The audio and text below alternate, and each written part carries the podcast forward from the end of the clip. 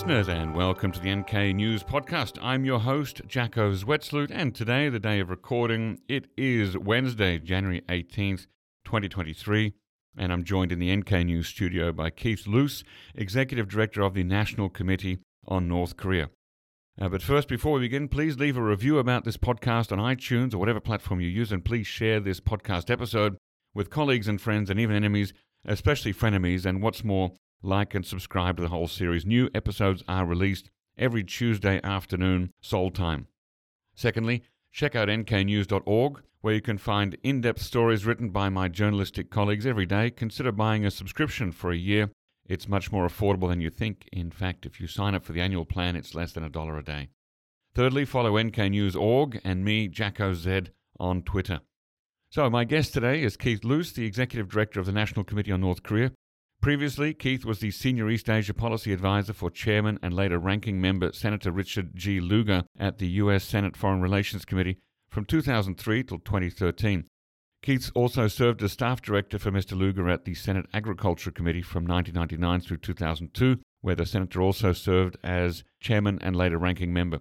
You will find the National Committee on North Korea on Twitter at NCN Korea. Welcome, Keith, and thank you for your time today. Well, thanks for having me.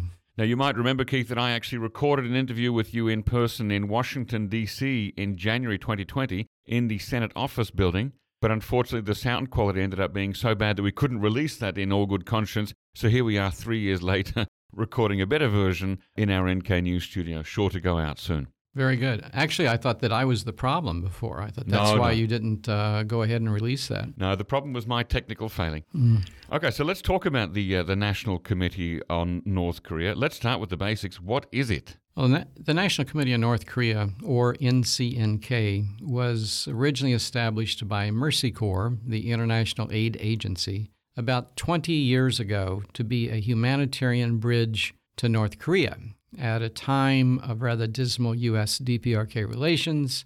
Today, our mission is to promote principled engagement with North Korea, between the U.S. and North Korea. We have about 100 members, former diplomats, humanitarian workers, academics, etc. A diverse group, but people who agree on a common goal of trying to reach out to North Korea in Track 2 talks or, or other arrangements. And so we are funded privately by, by private foundations. It's just an ongoing effort to find creative ways of engagement with the North. Okay, well, that's already preempted a number of my questions. Here's one Does NCNK seek regime change of North Korea or Korean unification? NCNK, with 100 members, is an organization which, because of its membership, it, its members have all sorts of ideas and perspectives. Mm. Again, the one point they agree upon is engagement with the North. So, having said that, we tend to not get involved in uh, policy recommendations in general. We don't sign on to letters, et cetera. Okay. And you mentioned that there's yeah, 100 people uh, with lots of different ideas. So, what is the breadth of diversity of thought within NCNK In terms of, in terms of how to deal with North Korea, how to approach North Korea, how to engage with North Korea? well, I think that, first of all, it's an excellent question, and the answer is according to the segment of the membership. For example, the humanitarian workers who are our members, some of them have been involved in North Korea for 20 years or longer, providing humanitarian assistance. Sig Hecker, on the other hand, a nuclear scientist, David Albright, also who specializes in, in nuclear matters related to North Korea, their focus is science. Their, their focus are defense issues. We then have uh, former diplomats like Ambassador Kathy Stephens or Ambassador Joseph Detrani. Mm. And so their perspective is informed by their work with the Six Party Talks or Kathy Stephens, who is ambassador to South Korea. So while en- engagement is the one word with which all agree, the manner with which they pursue engagement is according to their background, according to their expertise, uh, etc. Okay, now you mentioned earlier a principled engagement. How's that defined? Principled engagement means engagement that is serious, engagement that shows that the United States and North Korea can actually sit down and, and have points of concurrence on topics, whether that be how to administer food aid in the North, whether that be how to pursue Track 2 talks, etc. Is human rights part of the mission of NCNK? Human rights is represented by some of our members. David Hawk, who is on the board of, or was on the board of HRNK. Also, our members, while our humanitarian workers are involved in North Korea to provide humanitarian assistance, they view what they're doing to help North Korean people as, as very much pursuing a human right objective for those folks as well, so that they have clean drinking water, that they have mm. uh, access to food, etc. Uh, one issue that's been occupying my headspace for the last year or so is this seeming divide between those on the humanitarian side and those on the human rights side. So, how do you balance that in NCNK, uh, and, and what's the, the dialogue like between those two arms of people seeking to engage in North Korea? Excellent question. The approach to North Korea is different for each organization. The human rights community has less of an opportunity to engage with the North Koreans directly as we do on the humanitarian front.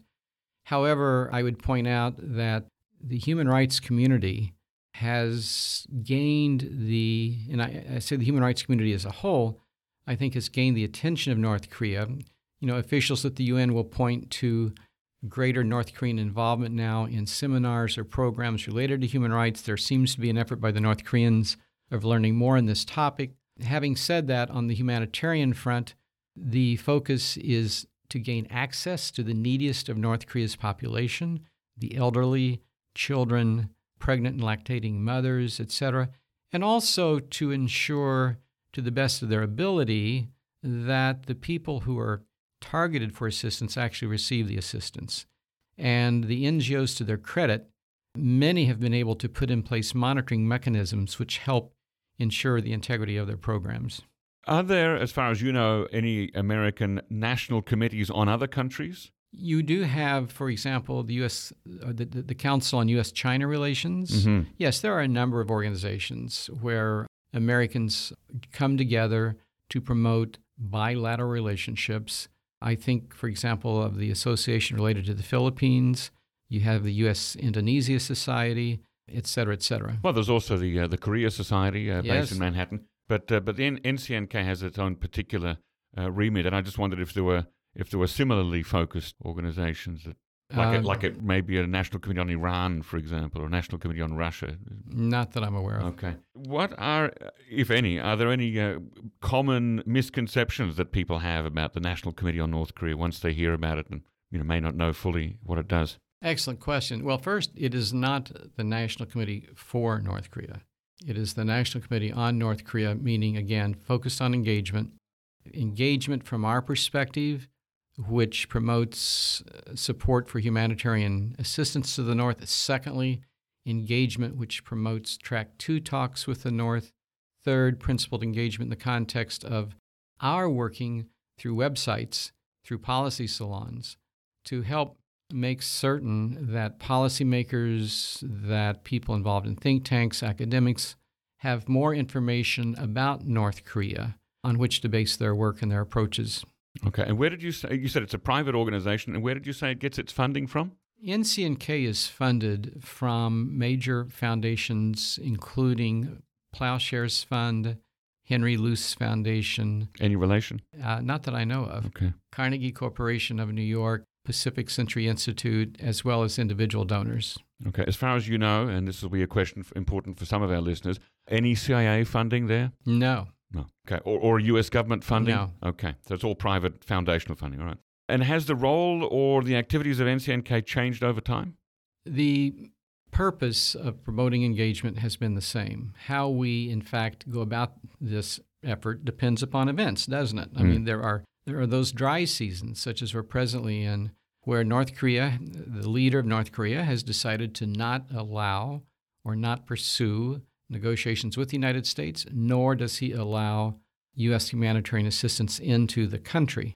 There are these cycles from time to time, and so in NCNK members, their efforts at promoting engagement are impacted by the geopolitical environment, whether that's bilateral or regional in terms of Northeast Asia as a whole.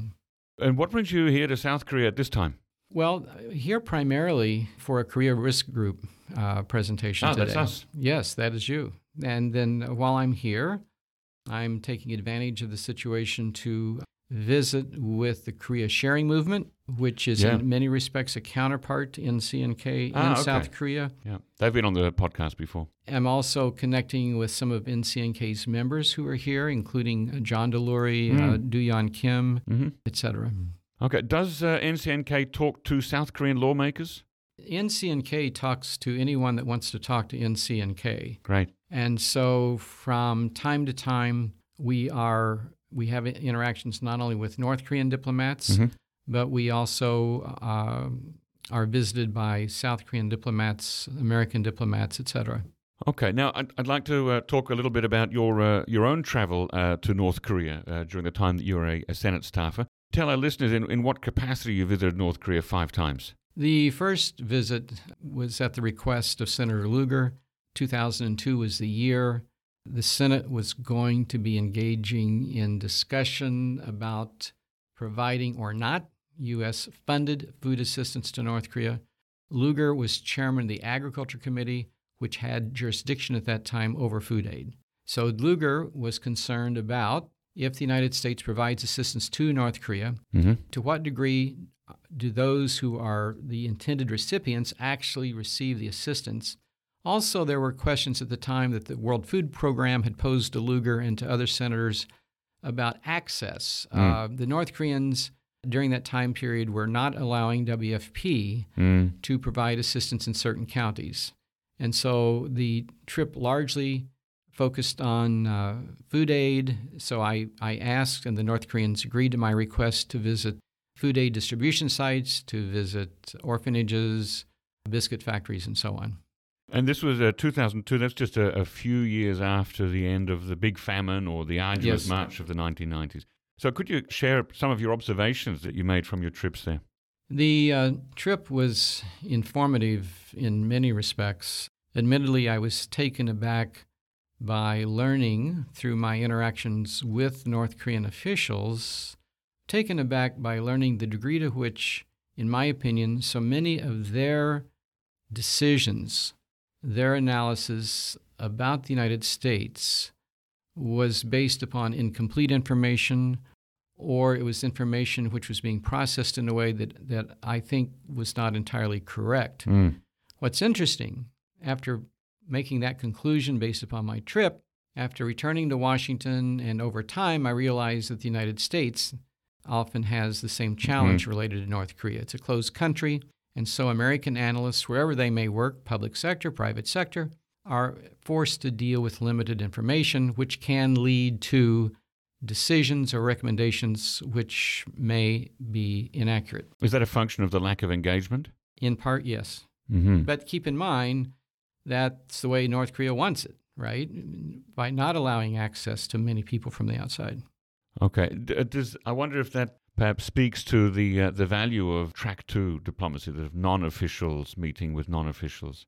Although, of course, on North Korea's side, they may not have official titles, but they're still acting in some capacity for the government. Yeah, wouldn't you say that on the North, in the context of Americans, Americans who are not officials meeting with North Koreans, probably a more accurate characterization is the track 1.5, since Mm. the North Koreans are actually Right. government types. But Yeah. the point is, the track twos in the past have helped provide clarification to both sides when there is lack of full understanding about a statement or about a position or a country's goals of where they intend to be on this this or that subject. So track twos can be very helpful in that regard, but one has to be very careful because track twos can also unintentionally provide mixed messages to the North mm-hmm. Koreans, which I think is more of a concern in the past than it is presently. Well, certainly for the last three years, since there's been no meetings going on between the U.S. and North Korea on on any track. Mm-hmm. Going back to your uh, your trips there in the early 2000s, do any uh, specific incidents stand out that really you know that got you involved and just uh, helped you to uh, end up uh, working for the uh, NCNK? Yes, and I would just point to what I said earlier Mm. that in a number of situations, I was taken aback by how North Koreans perceived Americans or how they how they reflect upon our positions, our public policy approaches, which quite frankly get back to their inability they're not allowed to learn a lot about the outside unless you in, unless they represent certain ministries, uh, etc. Uh, so tell us how you became involved in the uh, National Committee on North Korea. After leaving the Senate, it was in early 2014 when I was asked to apply for the job, and that's how it started. Actually, while working in the Senate, as issues related to North Korea came to the fore, I, over time, realized that NCNK was a valuable and straightforward source of information about North Korea. For example, one time uh, we called upon Nancy Lindborg, who at that time was with Mercy Corps with NCNK, to arrange for a briefing of Senate staff about everyday life in North Korea. What's it like? Yep. And so Nancy, for example, pulled together Randall Ireson, who had been working uh, as an ag specialist in North Korea, mm. and, and some other people who were able to come in and sit down with Senate staff and just say, this is the daily life of an individual North Korean farmer or, or whomever. So my knowledge of NCNK went back to my, my Senate years. Now, politically, you lean Republican, mm-hmm. and NCNK, it, it's about humanitarian engagement with North Korea. Those two things don't often sit easily together. Are you unusual as a Republican, or am I uh, getting the wrong end of the stick? I think that, uh, to be fair, I, I, think we should expand what you just said in, in the sense that often I, I think not just Republicans, but Democrats, I think Americans as a whole, mm. have often been or are skeptical about engaging with North Korea. Sometimes when I share with people back in Indiana, where I'm originally from, what the job is about in terms of connecting with North Korea, talking to North Koreans, Hoosiers will say to me, Well, Keith, why would we want to do that? Mm. Why? And, and so I don't think this is a Republican or Democrat thing. I think it gets back to the fact that many Americans view North Korea as it is. We are technically still at war. Technically, North Korea is an enemy of the United States. And so there are many questions about why should we be engaging? Why should we talk to them? Uh, now, of course, for the last three years, because of COVID, nobody has been able to visit North Korea, and there's been, uh, uh, you know, North Koreans based at the permanent mission to the United Nations in New York have been instructed not to meet with people. Have you any desire to go back to North Korea when it opens up again to see how things have or have not changed? Yes, and, and I think I could speak for our humani- not only our humanitarian workers who are members, but also for the wide range of NCNK members, uh, according to their expertise, according to their profession, their specialty. All of these people have interest in once again engaging with North Korea as possible, whether that be returning to the North or meeting with North Koreans in third countries. Okay. All right. Great. Now let's uh, talk a bit about uh, Congress, U.S. Congress, and North Korea policy, both you know today and drawing on the lessons that you've uh, that you picked up while working for the Senate. I want to talk a bit about how the sausage is made. To what extent does Congress have an effect on U.S. foreign policy? Well, the Congress has a, a, major effect on U.S. foreign policy. You know, as you are aware, especially in terms of spending, in terms of appropriations, in terms of funding public policy initiatives. Having said that, as relates to North Korea, through the years when I was on the Hill, I realized that the Congress, for the most part, relied upon the administration to inform the Congress about North Korea, about the realities at the present time, whatever was going on or not. And it's because of this reality that I experienced that when I joined NCNK, I approached Dr. Satu Limaye at the East West Center and we agreed, and in fact, co host now a website called North Korea in the World, mm-hmm. where you can uh, go to the website and learn about North Korea's global connectivity.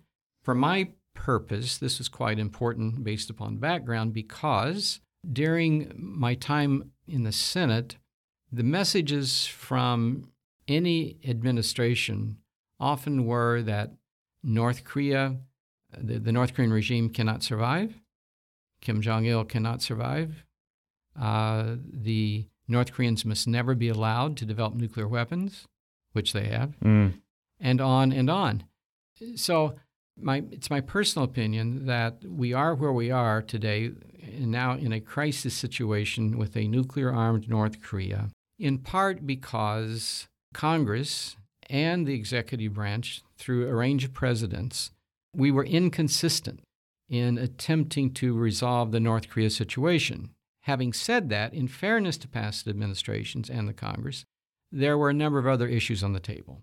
There were a number of other crises, if you will. And so North Korea then and now often received attention once missiles were flying. Mm. Now, we've just, in January 2023, we've just started a new two year cycle of Congress, of the, uh, the people in the House.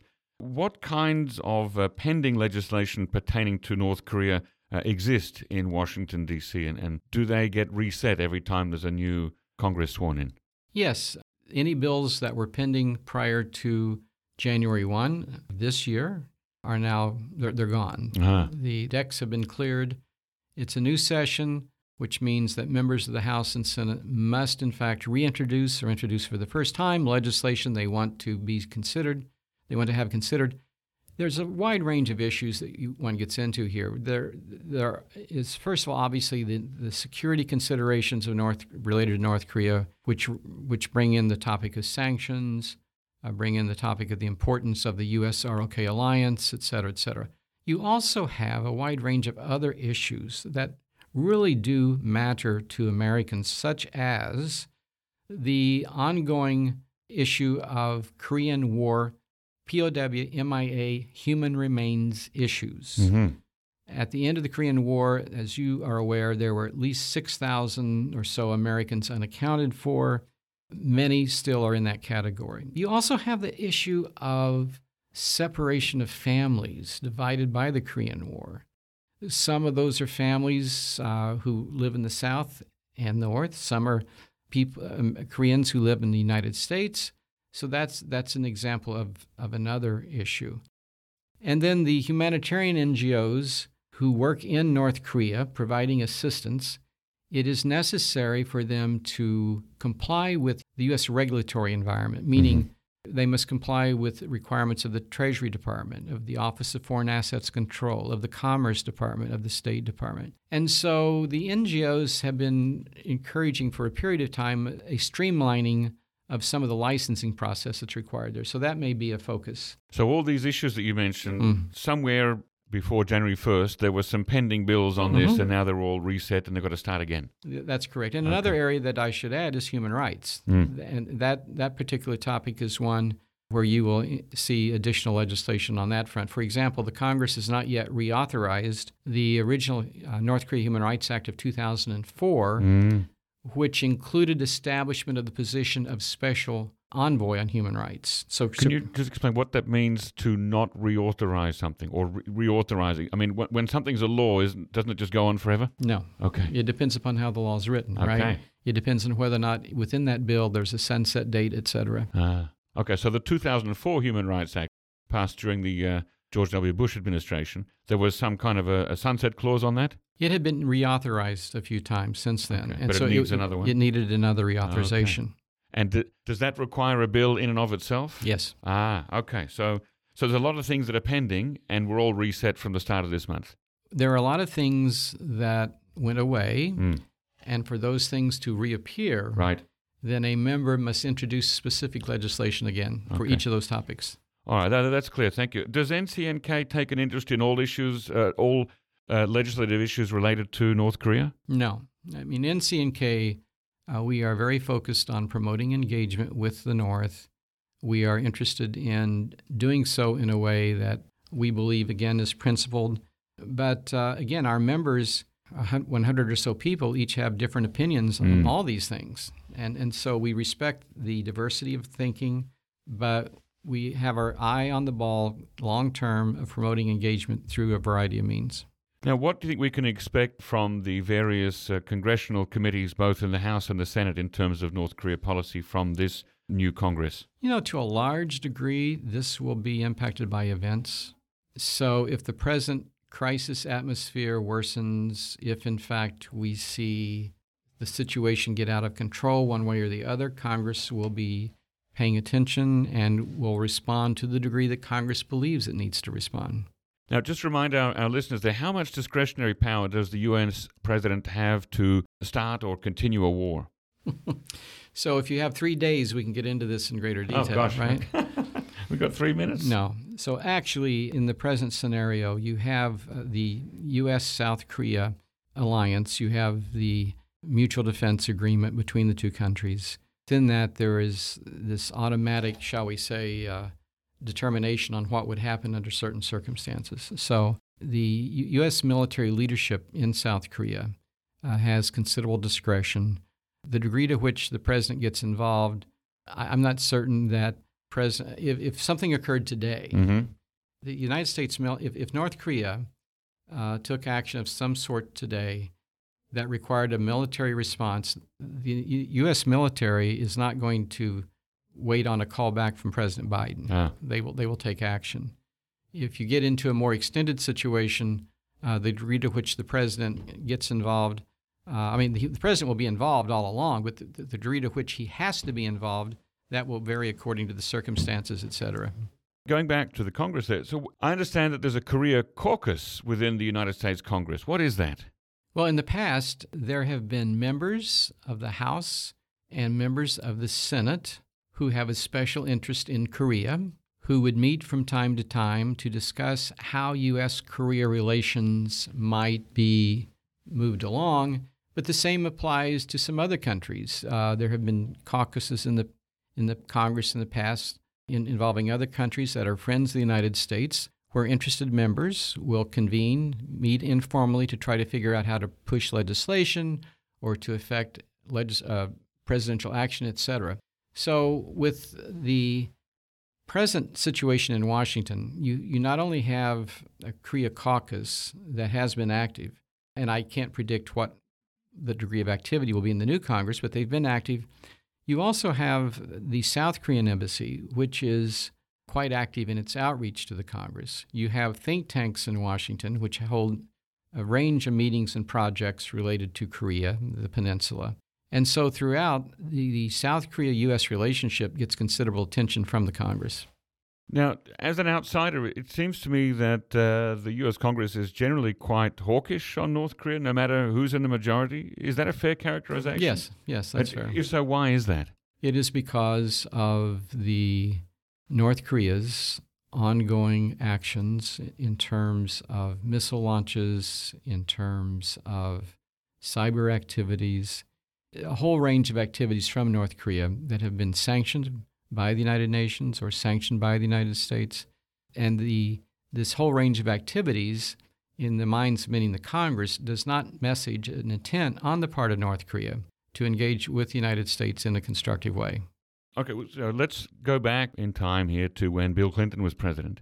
And then he had this uh, the agreed framework and the KEDO deal between the United States of America and the uh, Democratic People's Republic of Korea. Now, shortly after that deal was signed in late, I think October 1994, the Republicans took over the Congress, and the support for the agreed framework, including the KEDO construction, just wasn't there. And I wonder, is it possible, given this uh, the way that American politics works in these cycles, is it possible to ever have a situation where everybody gets on board and a long-term plan is possible? I think that a longer term plan is possible. First of all, if an administration would include congressional leaders or select members of Congress in the negotiating process with North Korea.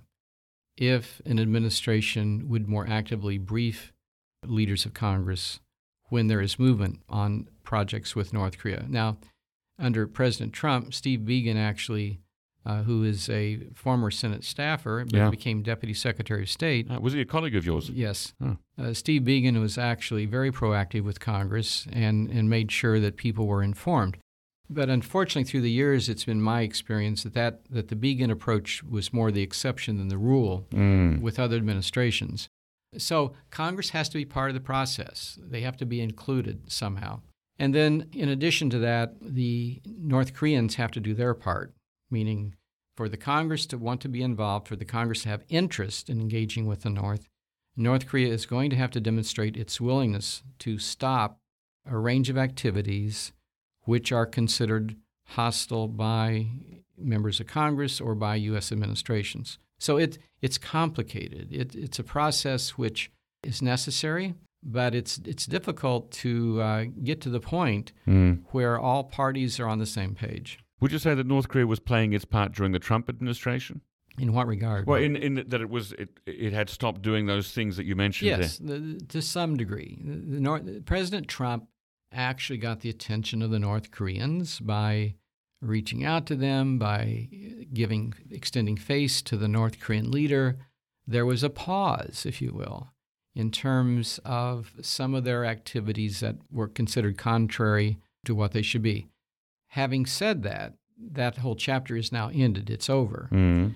And I would imagine that the North Koreans may be looking forward to the possibility of a return by Mr. Trump to the White House, thinking that that might once again elevate their hope for some type of agreement with the United States. Having said that, the North Koreans also realize, however, that the President of the United States is not the Congress. Mm. And just because they might have someone in the White House who would be willing to engage in negotiations does not mean that the rest of the United States government would concur. Coming back to Steve Biegun for a moment, do you have any insight into why President Biden chose not to keep Steve Biegun on as the uh, North Korea point man? I have no idea. I mean, is is that a political thing in America? I mean, given that he was a Trump appointee, does he automatically have to be out, or was it feasible that he could have been asked to stay on? Well, it's it's often it's my observation that it's often the exception that someone would, would be invited to stay on Mm. in a key position. Having said that, I would imagine that behind the scenes, during the transition and perhaps for a time thereafter, I would imagine that the administration stayed in, remained in contact with Mr. Biegun. After all, he had been front line. He had dealt directly with the North Koreans. Yeah. Uh, he had considerable experience. Is he involved in uh, the National Committee on North Korea? not at this time. Okay, I imagine he would But be. a- he, I must say that uh, when he was deputy secretary, he attended our meetings. He would speak with us. Uh, we w- really had the privilege of ongoing interaction with him. As far as I know, at the present time, he's not spending full time on the North Korea issue. would he be welcome to join, as far as you're concerned? Well, yes, of course. you, you've been at this a long time, Keith, working on, on North Korean issues since the early 2000s. Do you remain hopeful? Yes. What gives you hope? Well, first of all, I have to begin by the, fact that we have a positive relationship with South Korea. We have this alliance. We have ongoing interaction in many ways, which is, is very positive. Secondly, Kim Jong un, at, at the present time, his actions suggest that he's not open to negotiation, that he's not interested in interacting with the United States in a way that would lead to some kind of long term peaceful resolution. Having said that, it's a personal opinion that Kim Jong un, that one of his passions is to improve the North Korean economy. Mm. I believe that he is personally committed to this for a variety of reasons. Uh, you know, when he first uh, took over as leader, he actually took ma- made a number of moves to decentralize authority, to give greater leverage to farmers, to factory owners, more cell phones in the country. Now, I'm not suggesting that any of this pretends a change in approach to governance on his part. I am saying that I think that he wants to eventually raise the economic standards in North Korea, but I think he wants to do it significantly. And for him to do that to the extent I believe he wants to go, he would especially benefit from access to the World Bank, to the international financial institutions. That will not occur until sanctions start to disappear. Sanctions are likely not going away until it is determined by the United Nations, by the United States, that North Korea is taking actions that would benefit an overall positive movement toward peace. So I'm optimistic because I think at the end of the day, uh, he wants, Kim Jong un wants to improve his country's economy for a variety of reasons. But to do that, he's going to require international cooperation. Now, I could be wrong.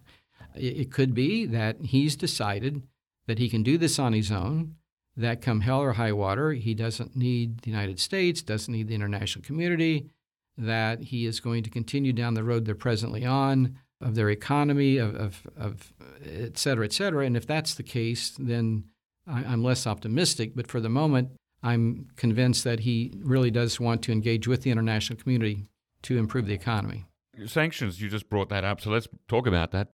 Does the National Committee on North Korea have a policy on, on sanctions? Well, as with other policies, we, we do not, uh, we're, we're not a lobbying organization. However, from time to time, We will introduce op eds or pieces asking questions or promoting consideration on sanctions. There are a number of our members who, who are going to be more active on uh, promoting a public reconsideration of the approach to sanctions because the sanctions, while perhaps well intended, they have not achieved mm. what was intended by the United States, by the United Nations. And that intent is to, to prevent stop, North Korea's. To stop North Korea's nuclear development. Which clearly it has not done. That has failed. Right. That effort has failed. Sanctions have failed in terms of stopping the WMD approach, uh, the nuclear program, et cetera, which then raises the question mm. well, what is there another approach? What, okay. what, what, else could be done? So I think we're going to see more of a review of that mm. approach and, and what the future might hold. Now, some people uh, like to see sanctions uh, not in line with their original intent, but simply as a means to punish North Korea as a weapon. Indeed, there there is a large segment of people among American policyholders. I think the population as a whole that that understands sanctions, mm-hmm. who think we must continue to punish North Korea on a variety of fronts mm. because of behavior that we view as wrong, whether that be on the human rights front, whether it be on proliferation, uh, et cetera, et cetera. And so there will continue to be a, a press for sanctions uh, in, in many of these ways. The problem becomes implementation of sanctions, especially when the Chinese and the Russians sort of allow the, the, the sanctions regime to leak like a sieve mm, mm. Uh, because they have other ideas in mind in terms of their relationship with North Korea. Do you find that support for sanctions within the Washington, D.C. policymaking community is stable, dropping, growing? You know, it's not, it, sanctions has been such a given in the policy mm. world that it really hasn't been a topic of much discussion as relates to change, as relates to any revisions. But I think, given the escalation of events, given the real question, how do we get North Korea to re engage? There are a number of possibilities that will likely be on the table that perhaps were not so in the past. Uh, now, after the uh, the tragic death of Otto Warmbier several years ago, the U.S. State Department put in place a, a travel ban on U.S. citizens to North Korea. And I was wondering if you could talk about what that what effect that's had on well pre-COVID, but on uh, humanitarian work and engagement by U.S. citizens in North Korea, and and whether that policy or that rule uh, looks like changing. Well, the tragedy of Otto Warmbier's passing created the inevitable reality that the United States government would stop travel to North Korea. And there were some exceptions made in terms of the requirements to get a special validation passport, eh, humanitarian assistance, maybe a journalist. But the State Department put in place, even for those allowed considerations, the State Department put in place a process that was viewed as rather cumbersome by the NGOs. The, the cost, the challenge of planning a trip without knowing whether or not you get the permission by the State Department to go in. So the, the Department of State has made some incremental improvements from the NGO community's perspective. Mm. However, uh, the state, at the end of the day, it will likely be quite a while before the United States government just issues this uh, re- removal of limitations on visiting North Korea. One need only look at the situation recently involving Russia and the detention of American citizens. So, in the past, American diplomats wrung their hands as they were, on one hand, attempting to negotiate with North Korea on the nuclear issue, but at the same time, North Korea had arrested a, an American citizen or citizens for whatever reason. And, and so the Department of State especially saw the ongoing travel to North Korea by citizens who might get arrested as uh, an impediment to substantive negotiations with North Korea on, on denuclearization, et cetera. So that fits into the equation as well. Mm. Are there any uh, US based think tanks or uh, other institutions that NCNK is closely aligned or allied with? Well, NCNK, we collaborate with a range of organizations in our programming, for example. I mm-hmm. mentioned the East West yes. Center, where we co host a website. We Which also, is uh, North, hang on, North Korea in the World. North Korea in the, the name world. of that site. Mm-hmm. We also co host events. We, we have an upcoming event uh, in February. NCNK is co hosting with the Maureen and Mike Mansfield Foundation. It, Mm. will, it will be a book launch for Dr. Sig Hecker's book, uh, Hinge Points, about North Korea nuclear program. Listen to him on the uh, on an upcoming episode of this podcast, ladies and gentlemen. There you go. We also work with other organizations such as 38 North, Mm. such as the Woodrow Wilson Center, et cetera, et cetera. So we collaborate often. For one reason, this helps maximize resources Yeah. for all organizations. Secondly, it really strengthens the voice of what we're trying to say. And another group that we work with is the U.S. Asia Institute, which is a long-time uh, Capitol Hill th- organization. So, yes, we are involved in collaborating, uh, cooperating with organizations as possible. Mm. Are there any uh, South Korean organizations that you collaborate with? NCNK has interaction with the Korea Sharing Movement Mm. based in Seoul. Right. The Korea Sharing Movement, as you are probably aware, is the umbrella organization for South Korean NGOs that provide assistance to the North. So, for example, last December, NCNK co hosted with the U.S. Institute of Peace in Washington a program featuring the Korea Sharing Movement officials who came to Washington, gave their members an opportunity to connect with some of our members, et cetera. So, in fact, while I'm in Seoul, uh, I'm connecting with them uh, as well. Mm. Fantastic.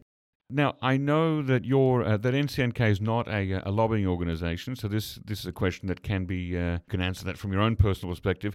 Where would you like to see U.S. policy on North Korea five years from now in 2028, and how likely do you think that is? Well, in the perfect world, Mm. North Korea and the international community, including the United States, would come to an understanding on how to approach key issues that threaten the region. And so this requires interaction between the United States and North Korea, ongoing interaction with countries in the region, plus other countries. So I'm, hopeful that at some point in time we see a multilateral approach. A multilateral approach that works may Uh, nec- now you mean more than just Right. the United States and North Korea, but Yes. other countries. A multilateral approach that works may require originating outside of Northeast Asia. This may require a United Nations led effort. Mm-hmm. It may require an effort led by leaders from other countries. I don't know, but that's one hope. Secondly, we look forward to the day when people to people programs can reemerge between the United States and North Korea. Back in the 1990s, North Koreans came to the United States for agriculture training, for medical training, et cetera, et cetera. There were Americans traveling to North Korea. The benefit of this people to people work, diplomacy, it is really a remarkable example of uh, bottom up impact. You know, within North Korea, I recall a situation, for example, where uh, one NGO that was focused on agriculture years ago had worked in the North for quite a while, had local North Korean partners. The North Korean leaders in Pyongyang, for whatever reason, wanted the U.S. Uh, NGO to, to leave the country. The North Koreans at the local level interceded, said, no, no, we, we know these Americans, we trust them, we want them to be able to stay. Hmm. The benefit of people to people is that North Koreans and Americans get to see each other for who they are.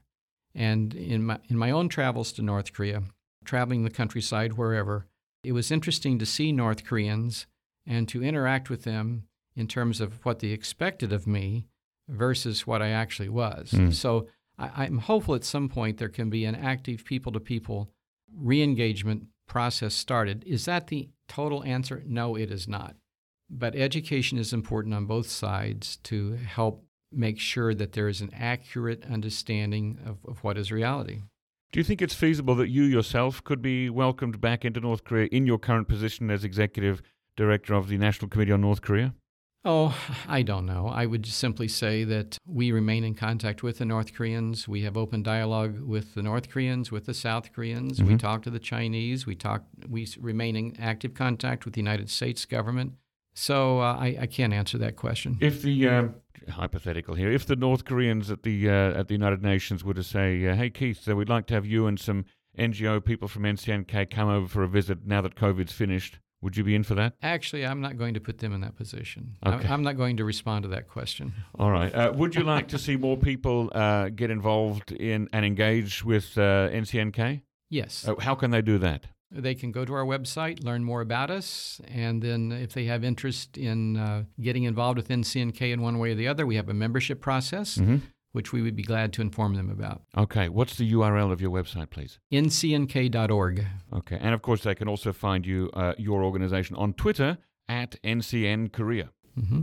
Thank you uh, once again, Keith Luse of the National Committee on North Korea, for coming on the show. Second time lucky, this one will go out for sure. Thank you. Okay, ladies and gentlemen, that's the end of our podcast today. If you already have an NK News account, and if you're a think tank, business, or academic institution, take a look at NK Pro.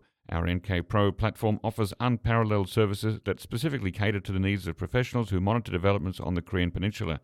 You can inquire about access or a free trial membership by sending an email to membership at nknews.org today. Our thanks, as always, to Brian Betts and Darius Dare for facilitating this episode, and to our post recording producer genius, Gabby Magnuson, who cuts out all the extraneous noises, awkward silences, bodily functions, etc. Thank you very much, and listen again next time.